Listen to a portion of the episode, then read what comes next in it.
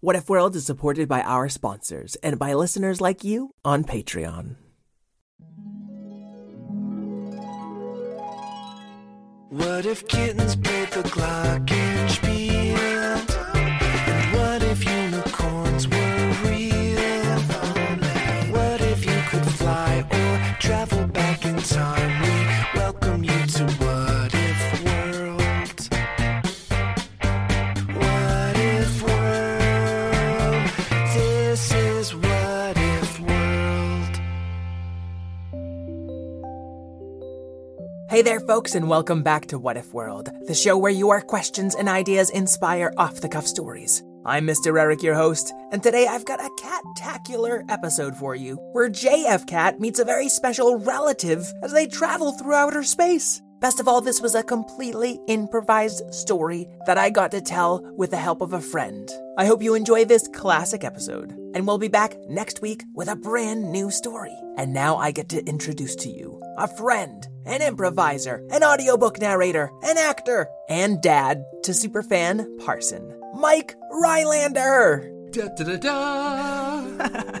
Hey, Mike, so happy to have you here. Hey, Eric, I'm so happy to be here. You know, I have to say, yes, my daughter is a super fan of the show. That's awesome. and me being here just scored me so many cool dad points that the total number of cool dad points I have in her eyes now is the infinity symbol. Whoa, that's Yeah. that is so many cool dad points. So many cool dad points. I, cool spelled K E W L. I- do you have this in writing so, so that you know later on in her life you can say, "Hey, infinity Hey. cool dad points." Yeah, right. So like I can pull my pants up as high as I want. and I, I can wear black socks with sandals and khaki shorts, and I'll still be cool.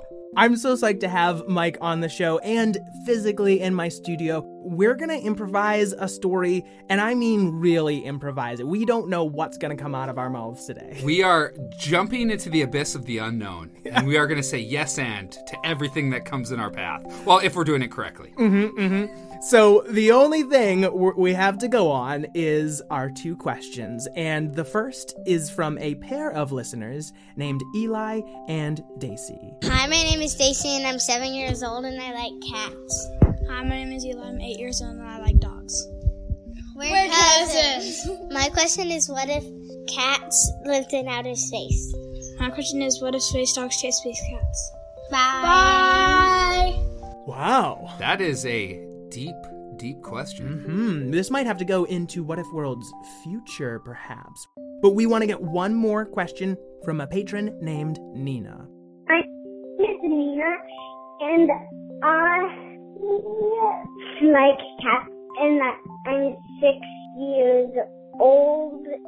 My what if question is, what if cats could fly? I feel like this is an origin story for how it rains cats and dogs. I hadn't even thought. I love that.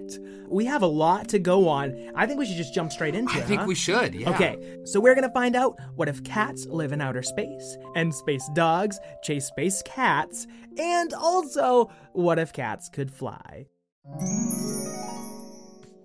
JF Cat was walking down the hall of a giant spacecraft. And at the helm of this spaceship was a captain.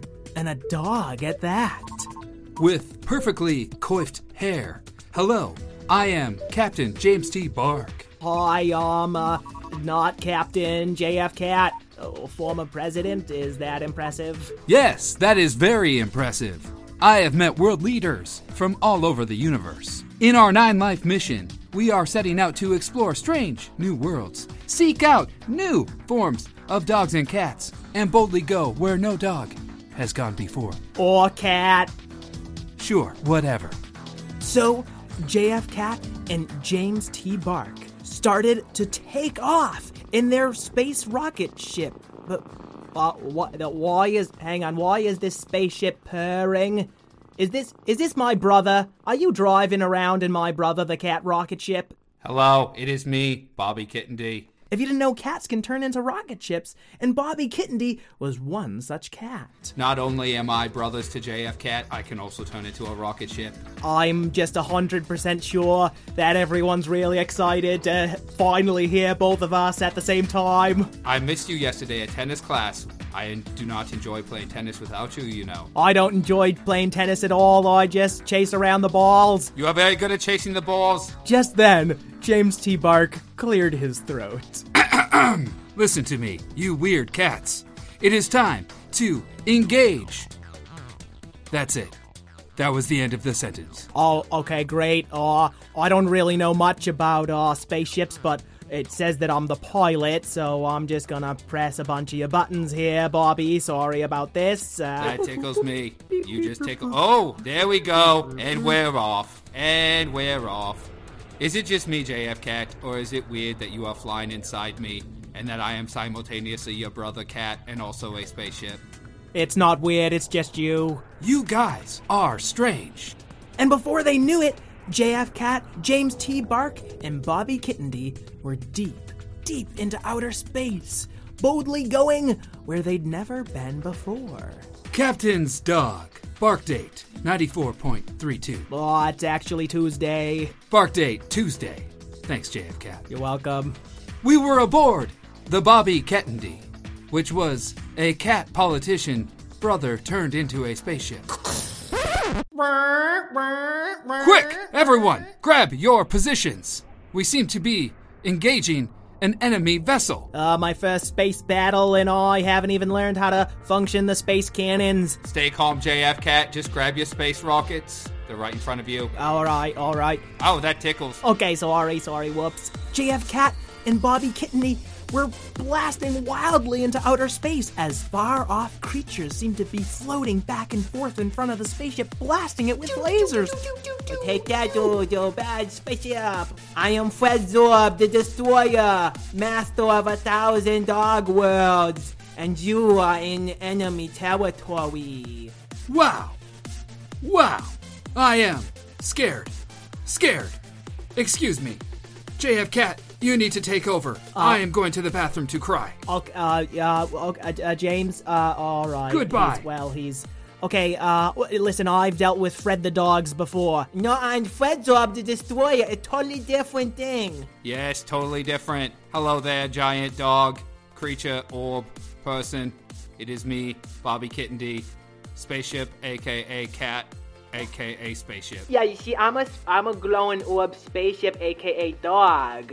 This all makes perfect sense to me. That a dog would also be a spaceship orb and a cat would also be a spaceship. Of course, this is all totally normal. I don't know why we're rehashing it right now. We're in the middle of a space battle. I'm back from the bathroom and have pulled myself together. How is the battle going? It's it's really not. We've just been talking about the battle this whole time. Yes, you've been talking while I just been blasting out your engines. ha ha ha ha! Evil laugh. Oh no, look at that! We have just taken a direct hit. Oh man, that's a lot worse than an indirect hit. Ouch. Ow, that really hurts me. Oh my poor brother, we're about to crash. Hold on, brother. No, you hold me No, on, Oh, brother, you hold me, brother. okay, let's hold each other. Brothers. This is weird.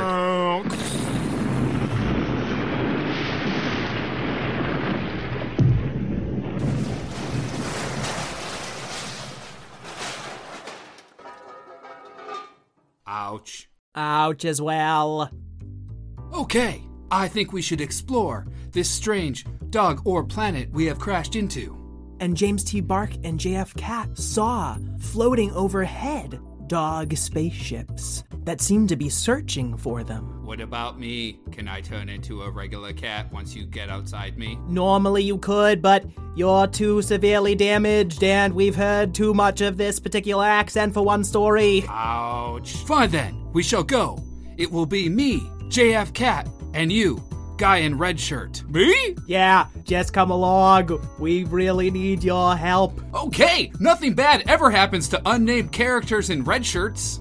JF Cat, James T. Bark, and the unnamed character in the red shirt went exploring across the planet until they came across a great dog mountain. I'm a dog and also a mountain. It's normal on this planet. Why is everything two things at the same time? It's just how it is in outer space. You're a dog, so you're okay, but cats are not allowed on this planet. I must chase you. I'd say run, but he is not moving. Okay, well, if I could move, I would chase you.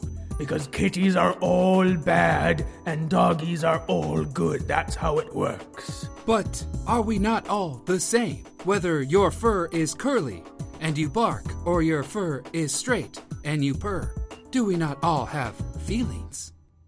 No, cats are bad. Oh wow, look at this! It's a giant pour shooting out lava. I'm gonna inspect it. Hey, unnamed character in the red shirt, you really shouldn't put your face that close to the lava. It's dangerous. Hey, nothing bad ever happens to people in red shirts without na- Ah! Oh man, your face got badly steamed, but you're okay. Yeah, it hurt a little bit, but I'm still good. Guys, don't you realize we are encountering a mountain dog who has ill feelings towards felines? Let's focus. Yes, Fred Zorb the Destroyer, I have found the enemy. Oh, oh, wait, oh, wait. Oh, don't let me fly over there. Hang on. Oh, there's, there's a stick over here. I'm gonna, I'm just gonna take this with me. And Fred Zorb the Destroyer, dragging a giant tree alongside its ship, started flying towards them rapidly. Hey, Fred the dog. I was sleeping, you know. I didn't realize you were a, a dog tweet. I should have, I should have checked. It's okay. How are you doing? I haven't seen you since well last Tuesday when you came over for that game of canasta. That was fun. Okay, you know, I'm actually in the process of chasing some some bad kitties that, that- Oh. that have invaded the planet. So, can we talk about Canasta another time? I suppose. I'm just gonna go back to sleep. You can drag me around. That's fine. Oh, okay, great. Cause I'm going to just chew on you a little bit, and you. This is weird. My face hurts. Oh no! This guy got the red face. Hang on, guy with the red shirt and the red face. You're not a cat, are you? No, I'm a human. Oh well, I don't know about humans. So I just lick your face real quick. That's pretty good. That actually. tickles. Oh, you know, I'm just going to take one more. Ah! What's going on here? I thought you weren't mad at uh, humans. Oh no, I'm not mad at him. I just it was yummy, so I ate him. He's not a dog, so I can treat him however I please. Sorry, I was s- sleeping again. Um, whoa. Hey, talking tree dog. Did you just eat someone, Fred?